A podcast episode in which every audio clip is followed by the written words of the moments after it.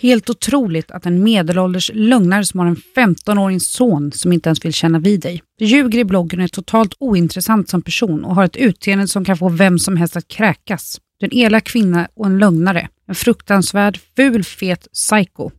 Titta på dig själv. Vem vill ställa dig, tjockis från landet, utan ens uns av glamour? Dina följare måste vara feeders eller lika fula, gamla och feta som dig. Som beundrar att du vågar blogga.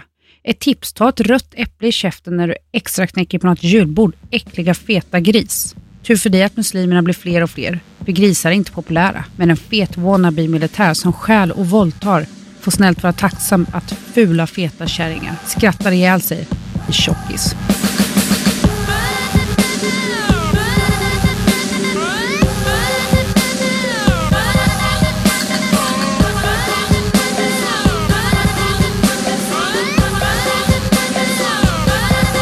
Hej och välkommen tillbaka!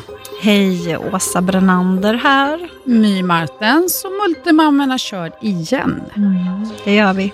Ja, det är lite speciellt det här avsnittet för det är mycket känslor som det kommer handla om. Och jag kommer berätta om något som jag har hållit tyst om i väldigt många månader.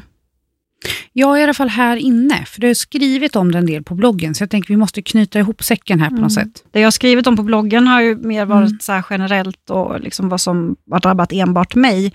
Men jag har ju också låtit läsarna förstå att det är en rätt så stor grej. Jag var satt i en rättegång förra veckan och jag har ju inte outat vem den här stalkern är då som har förpestat mitt liv. Men jag tänkte att jag skulle... Vi har ju berört det tidigare lite grann här inne när jag berättade att jag fick ett samtal av stalkern. Det var ju faktiskt det som allt började med. Och din mamma också. Det var fruktansvärt. Så jag vet inte, för att de ska hänga med, ska vi ta lite bakgrundsinfo. Hur började det egentligen? Ja, men allting börjar ju med att jag träffade Tobias. Och det jag inte visste då var ju att det fanns en person i hans liv som... uppenbarligen mår väldigt, väldigt dåligt. Men egentligen finns hon ju inte i hans liv. Nej.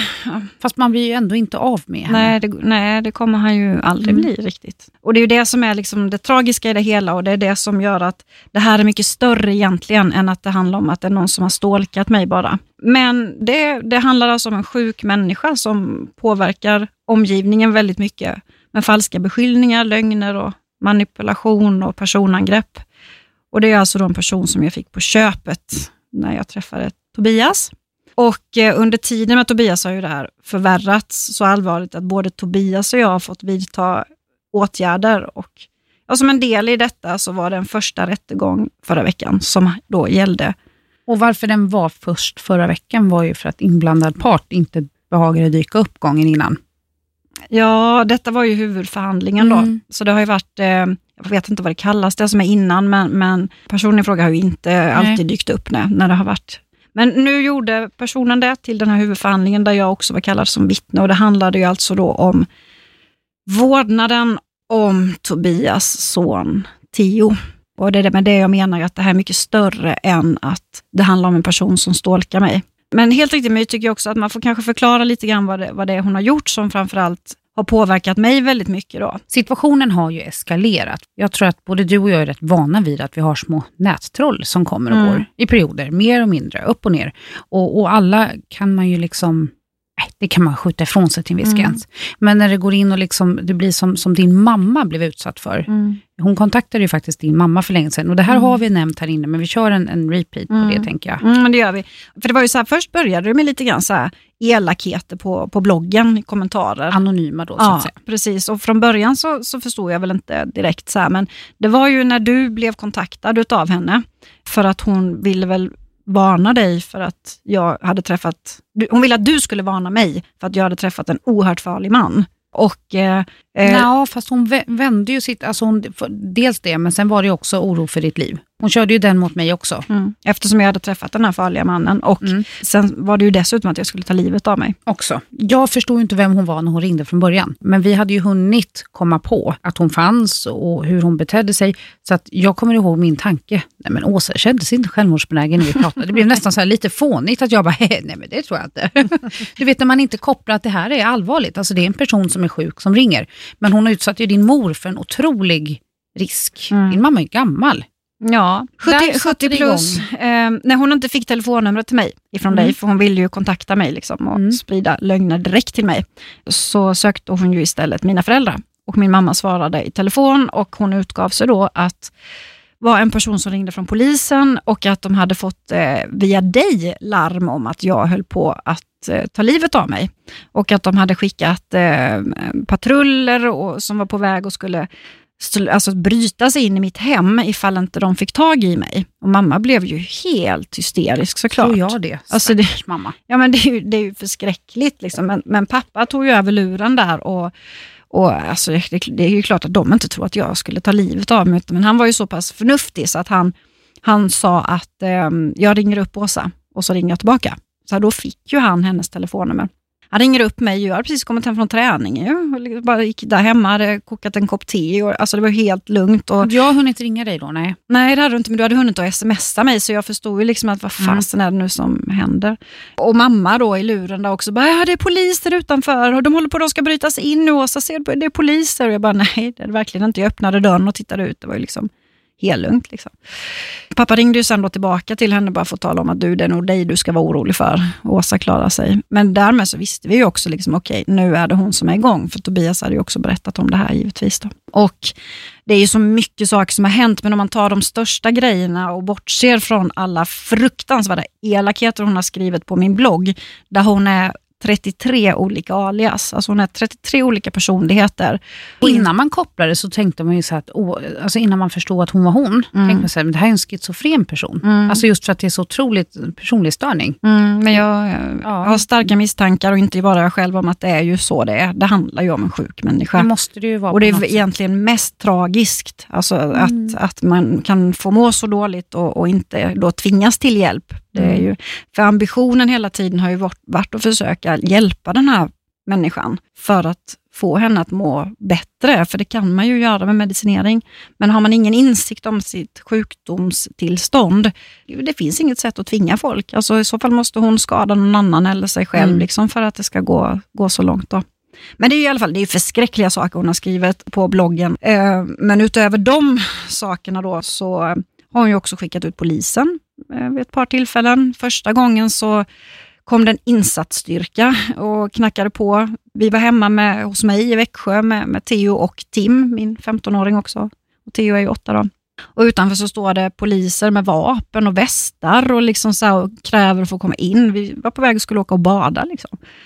Kommer ni ihåg det här också? Det är så här, det blir så surrealistiskt. Ja, och det var nog det som jag har reagerat starkast på. För då blev jag jätteledsen. Alltså verkligen bröt ihop. Jag gråter väldigt sällan. Men jag kunde bara inte stoppa det. För jag tyckte det var så jävligt att hon påverkade liksom vårt liv på det sättet. Och att barnen fick vara med om det här då. För då var både Tim och Theo där. Ja, båda var där. Och anmälan bestod ju i att vi skulle alltså kidnappat Theo då. Bland annat. Men de tittade ju bara in liksom och så här, de förstod ju direkt att det var ju absolut ingen fara. Men upplevelsen i sig var ju hemsk. Såklart. Och sen har vi fortsatt då liksom att förpesta våra liv på olika sätt.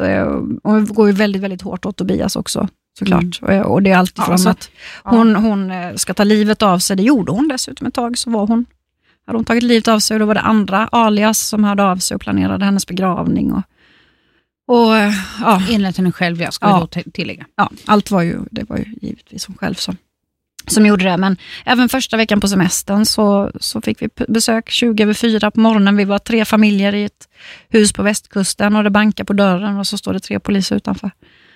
Och då måste man genomföra ett förhör, även om de direkt insåg att det var ju lugnt, alla låg och sov liksom. Barnen var trygga och så att 20:04 satt vi i förhör åt Tobias där då.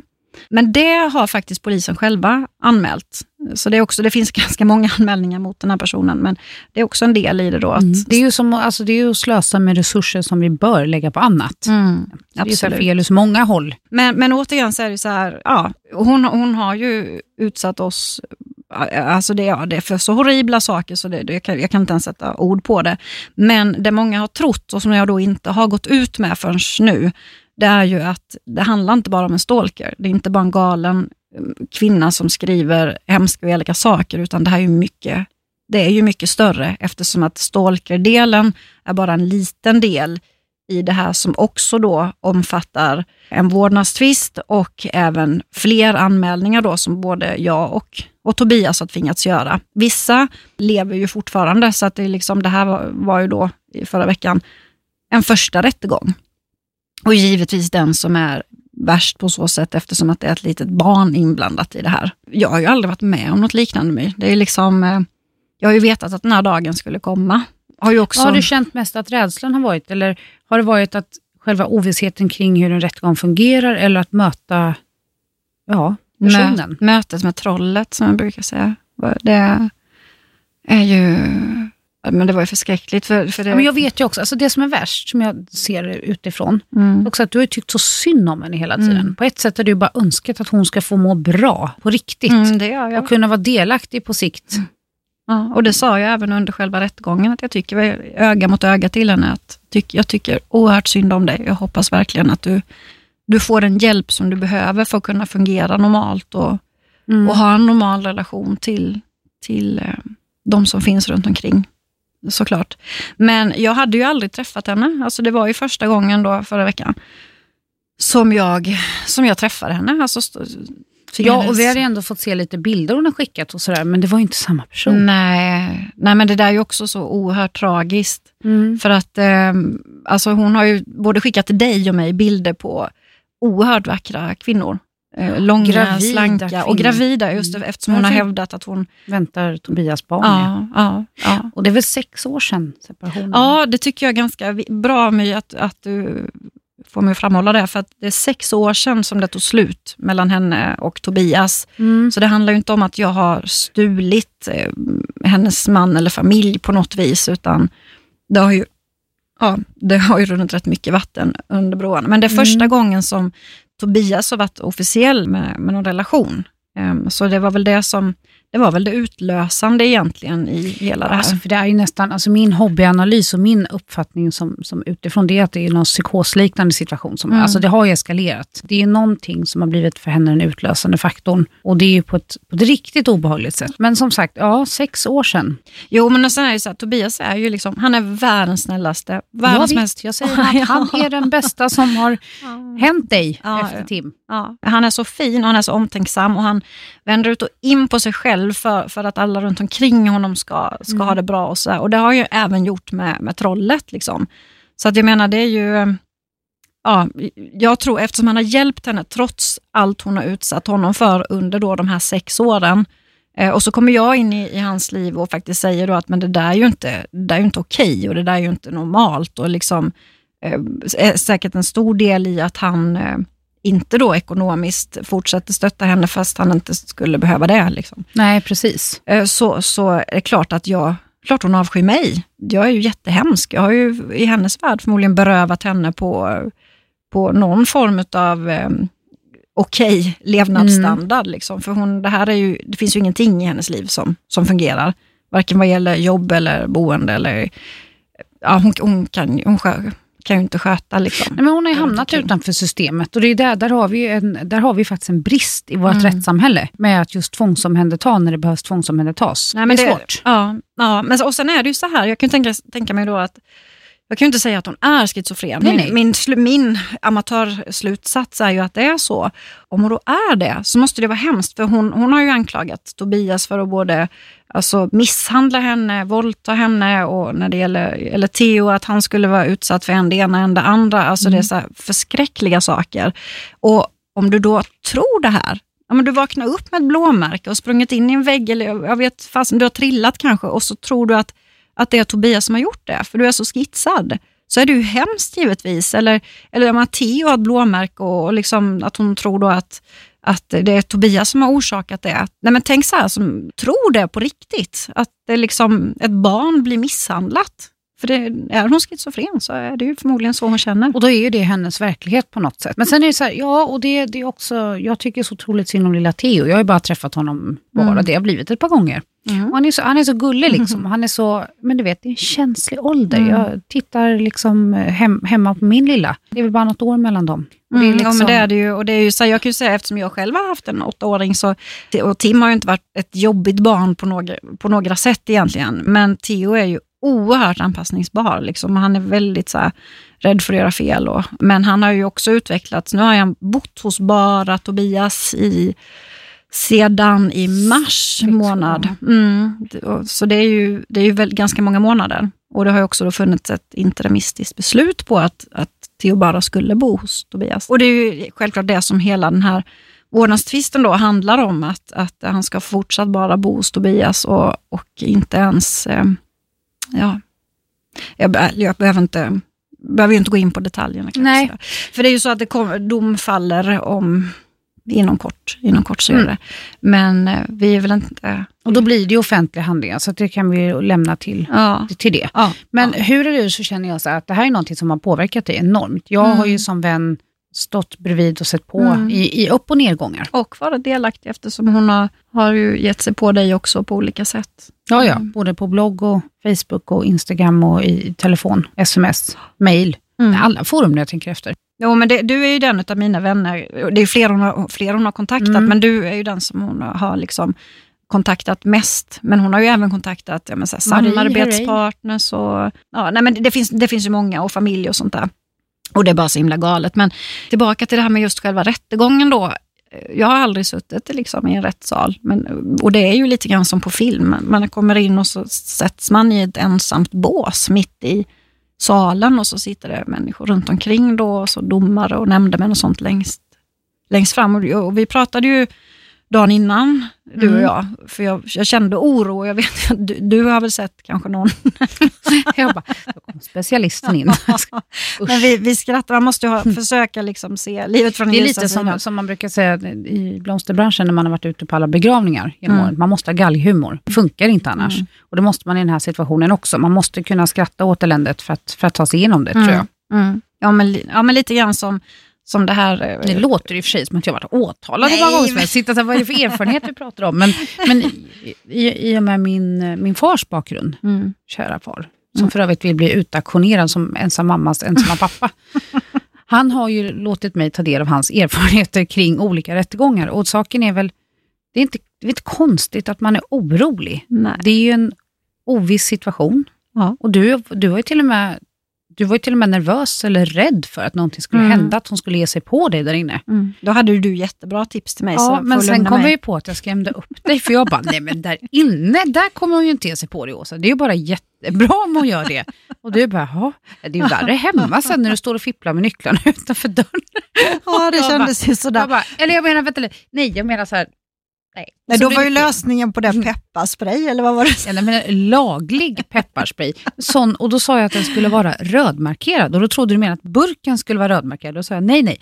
Det här är ett sånt här överfallsskydd. Liksom, att när du blir attackerad så ska du spraya mot förövaren. Oavsett om det är trollet eller någon som vill robba dig på handväskan. För att lämna dig en röd färg på punkten där du sprayar, och den kommer polisen kunna använda. Jättebra. Jag får lära mig så mycket av My. Det, om ni bara visste liksom. Och att det finns en panikplatt. Knapp fram hos domaren så här, liksom, ifall det är så att hon skulle flygit på mig där inne då. Men det gjorde hon ju lyckligtvis inte, bara verbalt. Men känslan, alltså så här, jag tycker så här, jag är en ganska tuff tjej så här, bring it on. Men i det här fallet var jag inte det. Alltså när man gick igenom först en säkerhetskontroll, alltså typ som när man ska ut och flyga, bara få ta sig in liksom i tingsrätten. Och sen skulle leta upp den här salen och så stod och kolla på en tavla där liksom, och så stod det ju att den var pågående, och man bara så här, då fick jag hjärtklappning. Och jag blev helt torr i munnen. Fullständigt. Men jag letade mig upp där, och sen så precis när jag står där och väntar så kommer de ju ut, och liksom, då är det paus. Och bara liksom så här, första gången jag ser henne. Och hon bara så här iskallt bara tittar på mig så här. Hej Åsa. Och jag bara tittar tillbaka och säger hej. Och hennes namn då givetvis. Och så vände jag bort.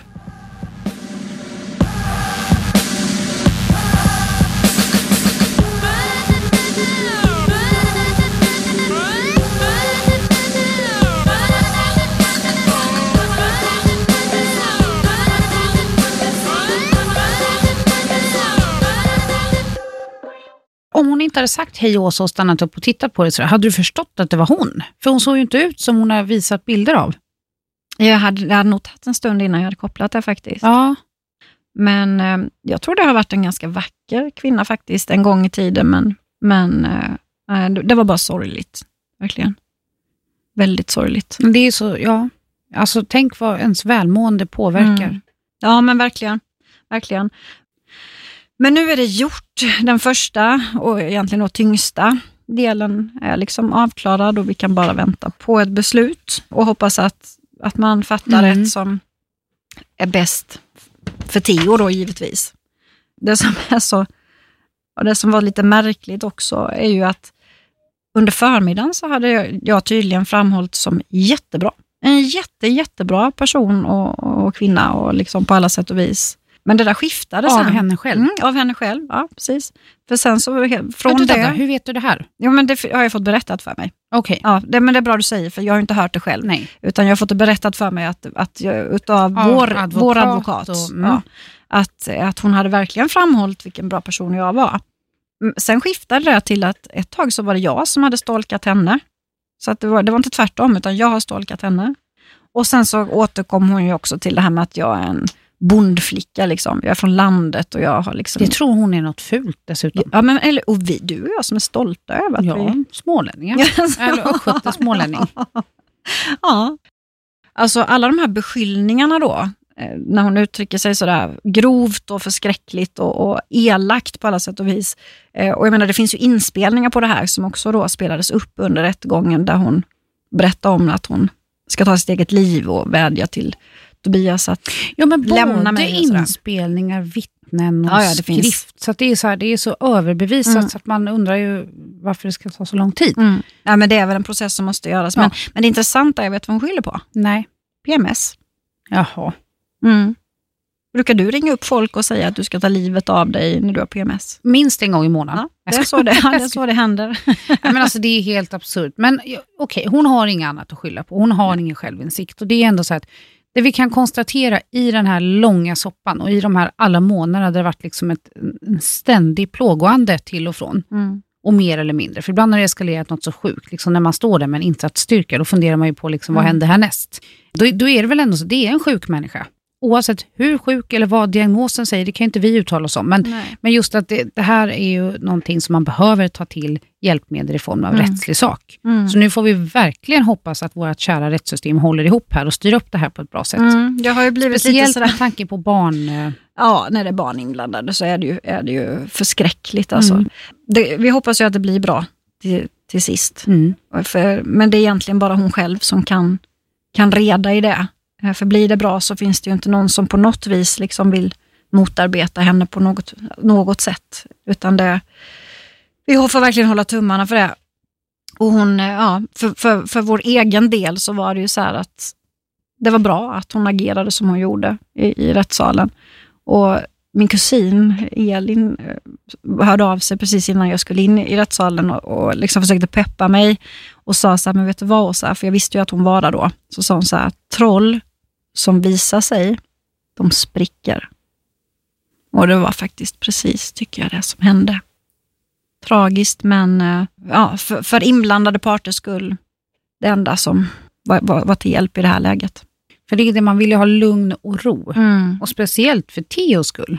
Det är det enda vi vill ha. För det är faktiskt bara det handlar om, lugn och ro.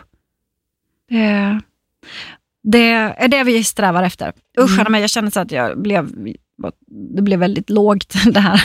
Men jag tyckte ändå, jag ville, eftersom att det här ändå kommer bli offentligt inom bara några dagar liksom, så ville jag berätta vad det handlar om. Eftersom att många trott att det bara handlade om en galen människa som stalkar mig. Och nej, det är betydligt mer än så. Och det berör ju en hel familj. Ja. Och det Och det andra, barn. Precis. Och det är andra delar i det här som också kommer att komma upp till ytan. Alltså fler anmälningar då. Mer saker som står på agendan framöver, men just den här rättegången handlade om då något jag fick på köpet när jag träffade min kärlek. Men ska vi försöka hur fasen liksom mjuka man till det här och få... Jag tycker inte att man ska behöva mjuka till. Det här är ett avsnitt där vi faktiskt nu berättar vad som har hänt. Och det är ju, våra lyssnare har ju hängt med till och från, för vi har ju berättat om vissa utspel. Alltså vi har ju det här med insatsstyrkan och samtal och sånt har ju folk hängt med på. Så jag tror folk förstår. Mm. Och jag vill tacka, för det var, jag gick ut förra veckan inför rättegången och så skrev jag bara att det var dags för rättegång och att jag behövde all positiv energi och god energi och styrka som jag kunde få. Det var så många som hörde av sig. Både i kommentarer på bloggen, på Instagram, direktmeddelanden, telefonsamtal, sms. Alltså jag var helt så här bombarderad med kraft och kärlek. Och jag kände det när jag gick in. Jag var orolig, jag tyckte det kändes obehagligt. Men jag kände så här att jag har en sanning. Och syftet med det hela var ju också att få framhålla vilken fantastisk pappa som Tobias är till Theo. Och jag är jätteglad att jag kunnat vara en av dem som bidrog till att kunna lämna bra vittnesmål. Så, men tack till alla er som hört av er. Och vill ni veta mer om den här skiten, vad som har hänt, så har vi ju ett avsnitt där vi pratar väldigt mycket om det här med stalking-biten just. Just precis. Och jag kommer ju också skriva mer på bloggen. Men jag kommer inte lämna ut, det är många som har velat att man ska lämna ut med namn och liksom så här bild, och det kommer jag inte göra. Jag förstår inte vad det är. Då är man lika sjuk själv. Precis. Så det är såklart. Nej, för det så blev jag nästan stamma här. Ja. Det har du aldrig tänkt. Nej, aldrig. Jag var väldigt osäker på om jag skulle ens berätta det här, men när jag förstod det, jag visste faktiskt inte att rättegångar blir offentliga, så tyckte jag, då ville jag själv berätta liksom bakgrunden och med mina egna ord. Men vi kan väl ändå avrunda det här med, vi har ju veckans pojkvän. Jag kan säga, hela det här avsnittet handlade ju om min veckans pojkvän. Ja. Men du kan väl dela med dig om någonting, så vi avslutar med en härlig känsla i kroppen kanske. Ja, alltså för att komma in med lite positivitet här då och lite roligare grejer i det här tunga avsnittet. När jag opererade mig för några veckor sedan, då var det så att när jag kom hem till Täbylägenheten, det är ju Jonas lägenhet.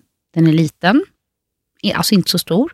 Och han har öppnat upp den för mig, Lillman, 2 håriga katter. Jag tycker han är fantastisk. Alltså det där är stort. Ja, men det har inte jag lagt upp på bloggen än, men han har rakat Sture.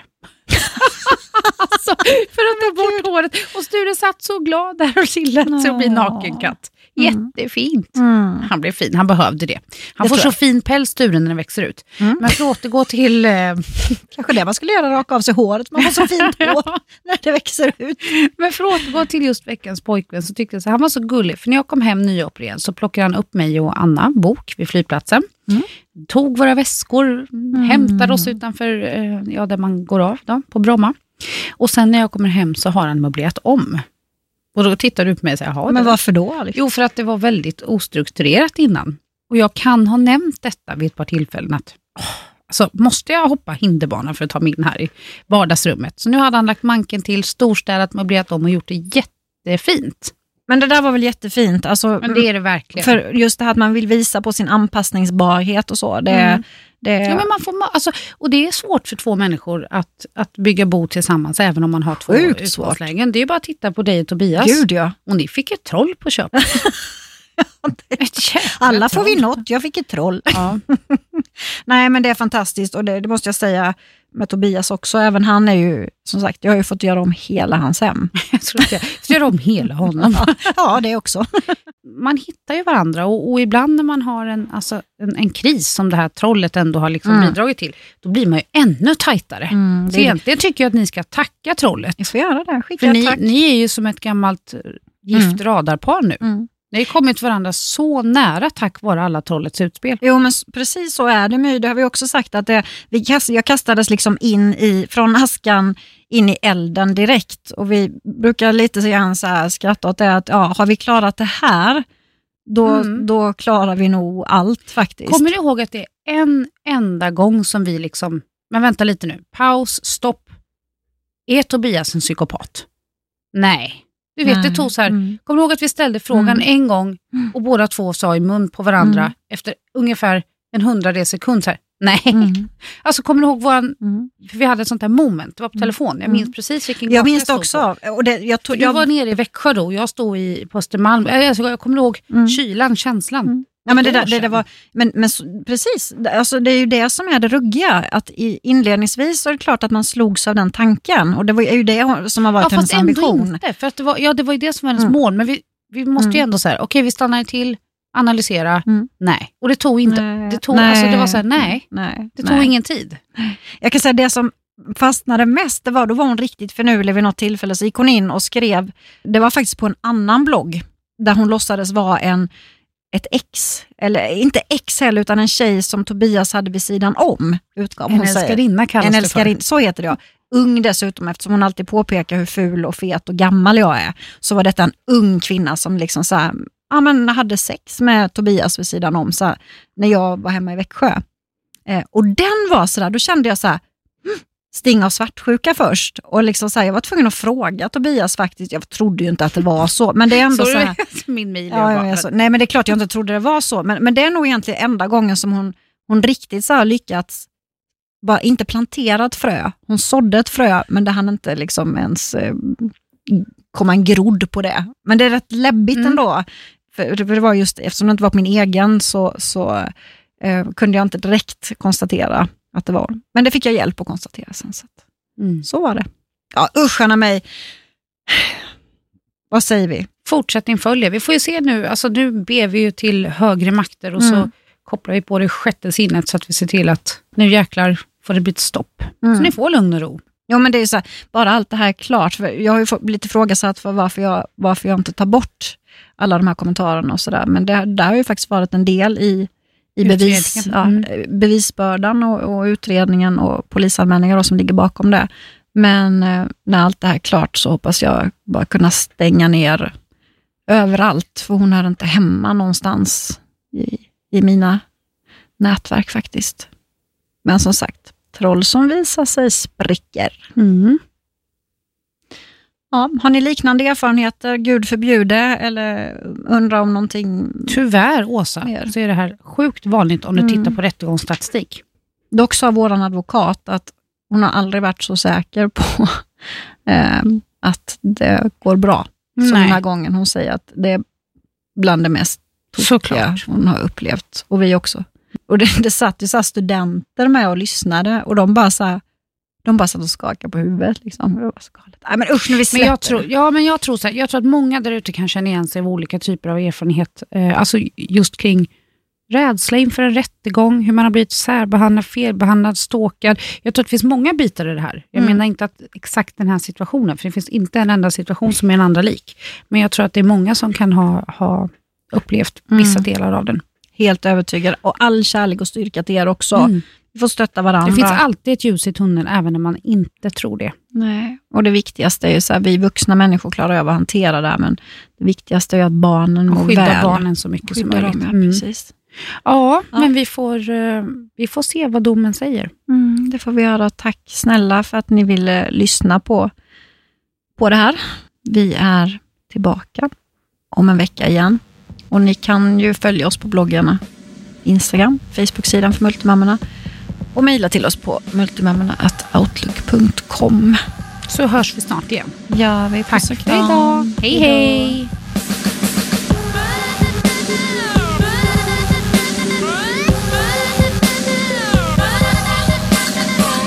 Produceras av I Like Radio. I Like Radio.